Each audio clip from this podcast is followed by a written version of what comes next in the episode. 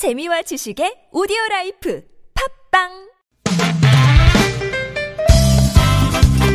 빡빡한 일상의 단비처럼 여러분의 무뎌진 감동 세포를 깨우는 시간 좋은 사람 좋은 뉴스 함께합니다.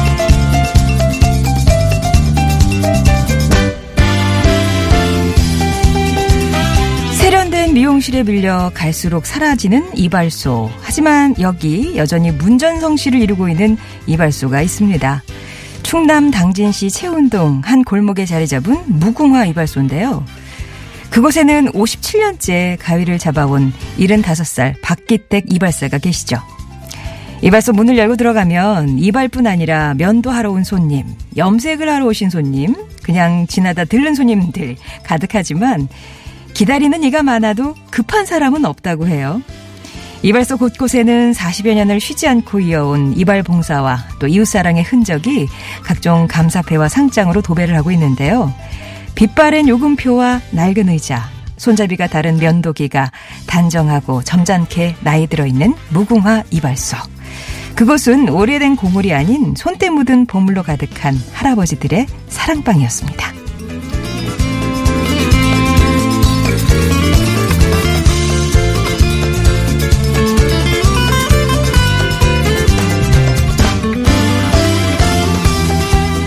한 70대 노모가 자식들에게 진심을 담아 남긴 마지막 편지가 언론을 통해 세상에 공개되면서 새 밑에 눈물 지게 합니다.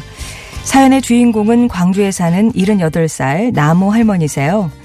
슬하에 삼남 일녀를 둔 어르신은 난소암으로 1년 동안 투병을 하면서 힘든 시간을 보내다 암 말기 진단을 받고 결국 호스피스 병원으로 옮기게 되셨는데요.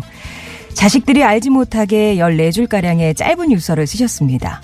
정말 한편의 아름다운 시 같은 그 전문을 지금 여과 없이 소개할게요. 자네들이 내 자식이었음이 고마웠네. 자네들이 나를 돌보아줌이 고마웠네.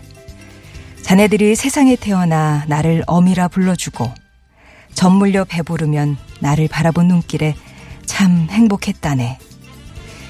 지압이 일어 세상이 무너져 험한 세상 속을 버틸 수 있게 해줌도 자네들이었네. 병들어 하느님 부르실 때 곱게 갈 수 있게 곁을 있어줘서 참말로 고맙네. 자네들이 있어서 잘 살았네. 자네들이 있어서 열심히 살았네. 딸아이야, 맏며느리, 맏딸 노릇 버거웠지. 큰애야, 맞이 노릇 하느라 힘들었지. 둘째야, 일찍 어미 겼더나 홀로 서느라 힘들었지. 막내야, 어미젖이 시원치 않음에도 공부하느라 힘들었지? 고맙다. 사랑한다. 그리고 다음에 만나자. 2017년 12월 엄마가. 지금까지 좋은 사람 좋은 뉴스였습니다.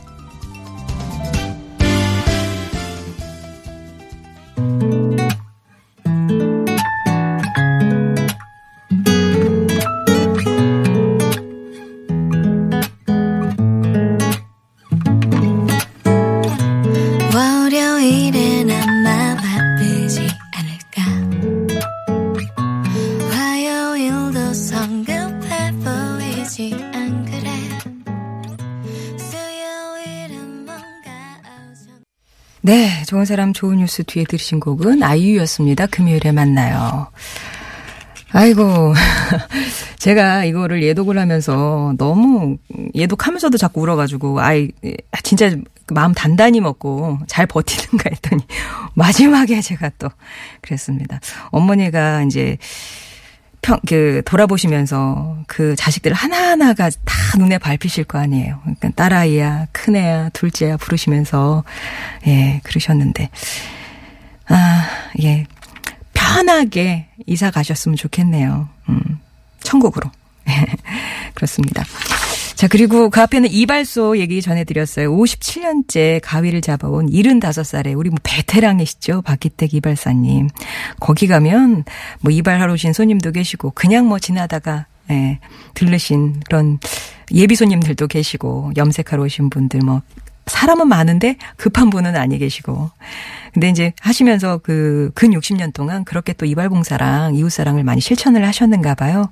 이 벽이 전부 감사패나 상장으로 도배가 되어 있다고 하는데 무궁화 이발소 우리 박기태 기별사님이 건강하셔서 오래오래 그 자리 지키셨으면 좋겠습니다.